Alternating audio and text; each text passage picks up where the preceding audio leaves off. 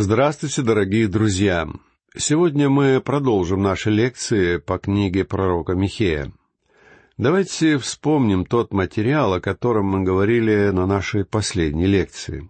Тринадцатый стих первой главы книги Михея. «Запрягай в колесницу быстрых, жительница Лахиса, ты — начало греха дщери Сионовой, ибо у тебя появились преступления Израиля». Слово «Лахис» означает «город лошадей». Там располагались огромные конюшни.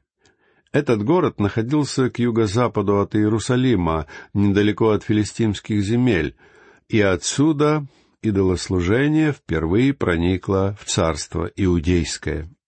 Судя по всему, Лахис был связующим звеном идолопоклонства между Израилем и Иудой запрягая в колесницу быстрых, говорится о лошадях, и мы знаем, что те кони, которые содержались в этом городе, использовались в культе поклонения солнцу. Вы помните, что даже у греков в солнечном культе Аполлон проносился по небу на своей колеснице. Бог осуждает Лахис, потому что этот город ввел идолопоклонство в Южном царстве, в Иудее. Теперь обратимся к четырнадцатому стиху. «Посему ты посылать будешь дары в Морешев Геф, но селения Ахзива будут обманом для царей Израилевых». Морешев Геф — это, конечно же, родной город Михея. Он находился в Южном царстве. Селения Ахзива будут обманом для царей Израилевых.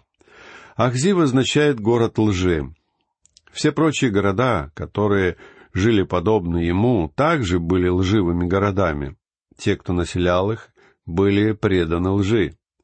В еврейском языке слово «акзив» обозначает «зимний источник» или «ложь», потому что в засушливую погоду русла рек и ручьев были почти безводными, но зимой они могли внезапно превратиться в бушующий, коварный поток. Ахзив был городом лжи, потому что он обещал помочь Северному царству, но ничего не сделал для этого. Селения Ахзива будут обманом для царей Израилевых. Читаем далее стих пятнадцатый. «Еще наследника приведу к тебе, жительница Мареша. Он дойдет до Далама, славы Израиля. Здесь говорится о том, что помощь Израилю приближается, но она придет не в этот раз. Здесь дан лишь слабый намек на то, что слава Израиля — это наследник из рода Давида, и Господь Иисус Христос единственный, кто подходит к этому определению. Одно из его имен — это верный, он верен и истинен, и он действительно придет, чтобы спасти свой народ. Он придет не из города лжи. Но во времена Михея Израиль был обманут, и люди не получили помощи, когда с севера пришла ассирийская армия и заполонила их землю. В шестнадцатом стихе Михей призывает горевать всю нацию. «Сними с себя волосы, остригись, скорбя о нежно любимых сынах твоих, расширись за них лысину, как у линяющего орла, ибо они переселены будут от тебя». Когда ассирийцы захватили Израиль в первый раз, они увели в плен всех молодых людей, и поэтому пророк призывает израильтян скорбеть о них. Голову обревали в знак скорби, хотя закон Моисея запрещал людям стричь волосы и брить бороду. Но теперь, из-за греха народа, пророк повелевает ему выражать свою скорбь именно так. Исаия, современник Михея, также упоминает об этом обычае. В книге Исаия, главе 15 стихе 2 мы читаем «Он восходит к Баиту и Дивону, восходит на высоты, чтобы плакать. Маав рыдает над него и Медевою, у всех их острижены головы, у всех обриты бороды». В этом стихе говорится о глубокой скорби. Эти люди потеряли своих детей, над ними свершилось осуждение Божье. Теперь перейдем к разбору второй главы книги Михея. Здесь пророк описывает конкретные грехи народа Израиля. Суд совершился над ним из-за того, что он предался идолослужению и всему тому, что было с ним связано. В те времена проституция служила основой финансирования языческой религии, потому что секс и служение идолам были тесно связаны. То же самое происходит и сегодня в оккультных и сатанинских религиях. Мне кажется, между современным оккультизмом и идолопоклонством времен Михея есть определенная связь. Секс играет в них важную роль. Они являются откровениями человека, который нарушает заповедь Бога. Сексуальный грех и идолопоклонство идут рука об руку. Они разрушают семью и те теплые, доверительные взаимоотношения, которые существуют между мужчиной и женщиной в браке. Если секс сохраняется в рамках брака, то он может быть чем-то прекрасным и ценным. Но если нация выводит секс за эти рамки и поощряет порочный секс во имя религии или новой морали, то это говорит о том, что нация близка к своему закату. Те грехи, которые во второй главе будет обличать Михей, это грехи людей против друг друга и грехи против человечества, тогда как в первой главе пророк говорит о грехе людей против Бога. Дело в том, что если у человека нет отношений с Богом, он не может нормально относиться к своим собратьям. Если же человек поддерживает отношения с Богом, то он может быть в мире со своими ближними, хотя часто сам этого не хочет. Вторая глава книги Михея не будет легким и развлекательным чтением. Мы поймем, что это не самая прекрасная страница Слова Божьего, но в ней повествуется о грехе нации, который повлек за собой ее уничтожение. Поэтому всему нашему народу необходимо услышать голос Михея и пробудиться. Итак, читаем первый стих второй главы книги пророка Михея. «Горе замышляющим беззаконие и на ложах своих придумывающим злодеяние, которые совершают утром на рассвете, потому что есть в руке их сила». Хотя пророк может подразумевать здесь и порочный секс, в этом стихе он в первую очередь говорит о других видах греха. Есть люди, которые, отправляясь ко сну, не отдыхают от дневных трудов, а замышляют зло. Одна женщина жаловалась мне, что ее муж, приходя домой, не оставляет свою работу в кабинете, а приносит ее с собой, у себя в голове. Вечером в постели он думает только о том, какие у него дела на следующее утро. Поэтому нет ничего удивительного в том, что его жена всерьез задумывается о разводе. Злодеяния, которые совершают утром на рассвете, потому что есть в руке их сила. Речь идет о том, что злоумышленники вполне способны осуществить то зло, которое задумали. В нашем современном обществе грешники и богохульники добиваются в жизни успеха. Богатство моей страны находится не в руках праведных людей. Деньги дают власть, и безбожники в силах осуществить то зло, к которому они стремятся. Именно поэтому наша страна пребывает в таком плачевном состоянии. Дело вовсе не в энергетике и не в политических скандалах. Все дело в том, что власть отдана в руки неблагочестивых людей. Тот же самый грех привел и Израиль к гибели. Мы уже говорили о том, что Михей представляет нам ту философию управления людьми, которой придерживается Бог. Если вы сомневаетесь в этом, прочтите историю падения великих наций. Когда богатство и власть попадают в руки небольшой группы грешников, Бог свершает свой суд.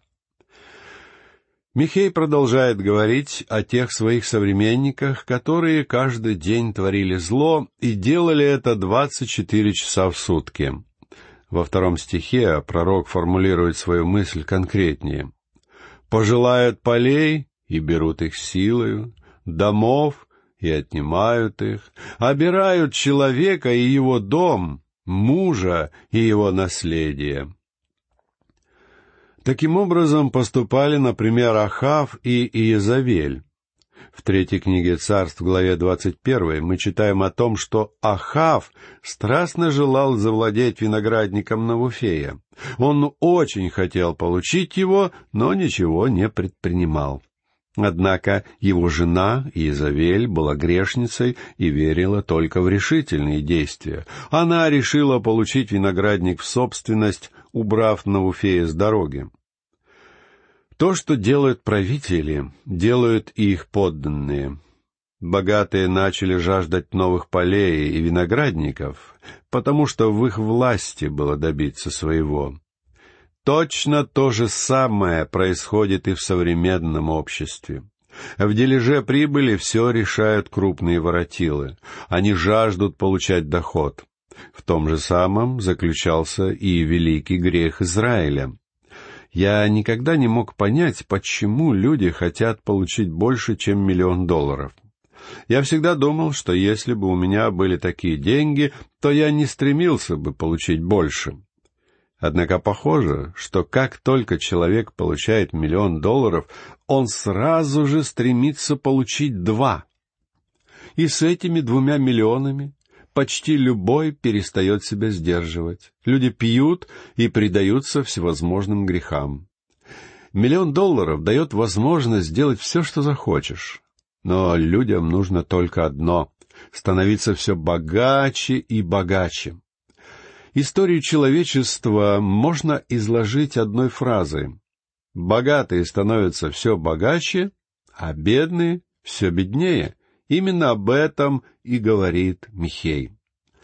Злые люди желают полей и домов и получают их силою. Бог не только дал Израилю землю обетованную, Он наделил каждое из колен определенной частью этой земли. Затем Он дал каждому человеку определенный надел в пределах земли того колена, которому человек принадлежал — и этот надел составлял его наследство. Бог также установил определенные законы, которые были установлены так, чтобы человек не терял свой надел земли и обладал им вечно. В юбилейные годы все долги прощались, и каждый участок земли возвращался к своему первоначальному владельцу. Однако юбилейный год назначался один раз в пятьдесят лет, если вы теряли землю на второй год после юбилейного, то вам нужно было ждать сорок восемь лет, чтобы получить его обратно. За это время любой человек мог пережить сильный голод. Хотя Бог установил законы, которые защищали бедных, богатые всегда находили возможность обойти эти законы. В Писании мы постоянно видим, как Бог защищает бедняков. В народе говорят, должно быть, Бог любит бедных, ведь Он сотворил их так много. Сам Господь Иисус в своей земной жизни познал тяготы нужды. Теперь обратимся к третьему стиху. «Посему так говорит Господь, вот я помышляю навести на этот род такое бедствие, которого вы не свергнете с шеи вашей и не будете ходить выпрямившись, ибо это время злое. Друзья мои, это очень интересный стих. Бог сказал, «Я осуждаю вас, потому что вы лежите на своей постели и замышляете зло». Теперь он говорит, «Я сам замышляю зло против вас». Что он имеет в виду? Действительно ли Бог желал совершить бедствие, то есть зло? Нет, Бог желал наказать злодеев, и это было праведное деяние. Но с их точки зрения это было зло и бедствие, потому что они совсем этого не хотели. Сейчас даже некоторые христиане осуждают Бога за то, что Он допускает совершение того или иного события. Иными словами, они утверждают, что Бог сотворил зло. Бог дал им ответ. Он сказал, что совершит зло, что является бедствием и злом с их точки зрения. Если они будут продолжать грешить, Он остановит их, свершив свой суд. Ведь Он сказал Израилю, «Я помышляю навести на этот род такое бедствие, которого вы не свергнете с шеи вашей». Бог намеревался набросить на их шеи цепи рабства. Израильтян увели в плен в Ассирию, в одну из самых жестоких стран, когда-либо существовавших на земле. Бог говорит далее, «И не будете ходить выпрямившись, ибо это время злое». Великим грехом Израиля были гордыня и самоуверенность. Тот же самый грех разрушает сегодня и нашу страну. Теперь прочтем стих четвертый. «В тот день произнесут о вас притчу и будут плакать горьким плачем и говорить, «Мы совершенно разорены, удел народа моего отдан другим. Как возвратиться ко мне? Поля наши уже разделены иноплеменникам». Народу угрожали бедствия и смятение, люди плакали горьким плачем. Это выражение довольно необычное для древнееврейского языка. Надежды не оставалось, мы совершенно разорены. Читаем далее стих пятый. «Посему не будет у тебя никого, кто бросил бы жребий для измерений собрания пред Господом». На этот стих было предложено много различных истолкований. Вероятно, речь здесь идет о том, что служение Богу больше не будет совершаться. Обратимся к стихам шестому и седьмому. «Не пророчествуйте, пророки, не пророчествуйте им, чтобы не постигло вас бесчестие. О, называющийся домом Иакова, Разве умолился Дух Господень? Таковы ли действия Его? Не благотворны ли слова мои для того, кто поступает справедливо? В то время Бог удалил от народа дух пророчества. Почему это произошло? Потому что народ не внимал ему. Таковы ли действия его? Бог сказал людям, что он также замышляет бедствие, то есть то, что они сами считают бедствием. Бог намеревался совершить над ними суд. «Неблаготворны ли слова мои для того, кто поступает справедливо?» Хотя это обращение было крайне суровым, народ примет его и будет ему повиноваться. Эта часть Слова Божия не так приятна, как двадцать второй Псалом или как четырнадцатая глава Евангелия от Иоанна, но сам Бог придает ей ничуть не меньшее значение. Ведь он поместил его во второй главе пророчества, а не в двадцать второй и не в четырнадцатой, чтобы мы не упустили его из вида. Теперь прочтем восьмой стих. «Народ же, который был прежде моим, восстал как враг, и вы отнимаете как верхнюю, так и нижнюю одежду у проходящих мирно, отвращающихся войны. Бог говорит, что хотя речь идет о его народе, эти люди стали его врагами. И одно из подтверждений тому — их жестокое обращение с бедными. Бог всегда требовал справедливого обращения с бедняками. Его обвинение звучит так — вы отнимаете как верхнюю, так и нижнюю одежду. Ведь бедным людям того времени верхняя одежда служила их постелью, Иными словами, богачи отнимали у людей даже их постель. В своем грабеже они зашли очень далеко. Следующий, девятый стих, гласит, «Жен народа моего вы изгоняете из приятных домов их. У детей их вы навсегда отнимаете украшение мое». Возможно, речь идет о беззащитных вдовах, которые унаследовали свои дома от умерших мужей. У детей их вы навсегда отнимаете украшение мое. Даже у детей отнимали то, что им дал Бог. И эти дети росли с чувством возмущения. Я считаю, что Бог допустил непокорность современных детей для того, чтобы вывести нас из состояния литургии. Читаем далее стих десятый. «Встаньте и уходите, ибо страна сия не есть место покоя.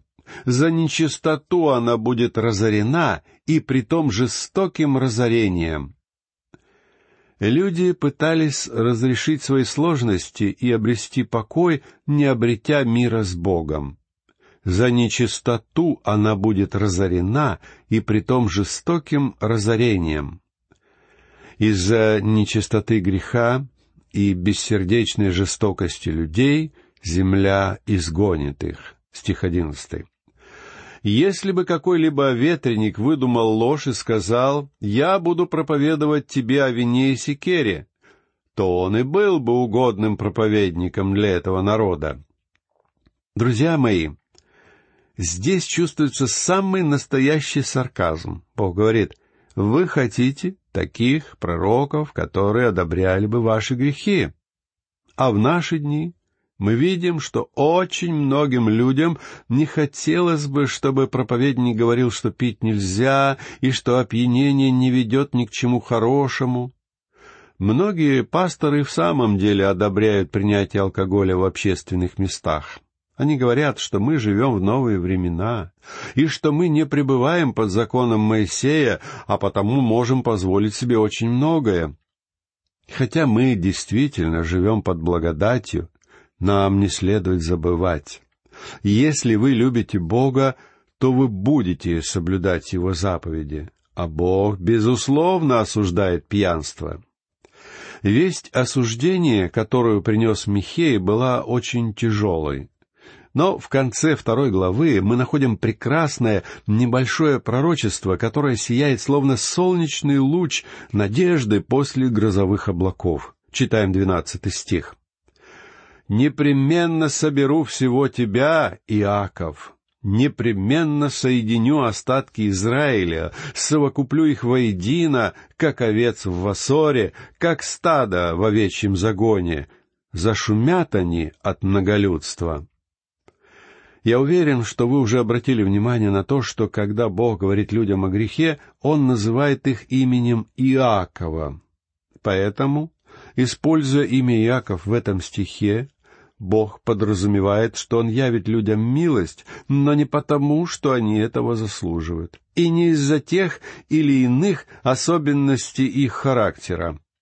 Бог явит им милость просто потому, что Он милостив.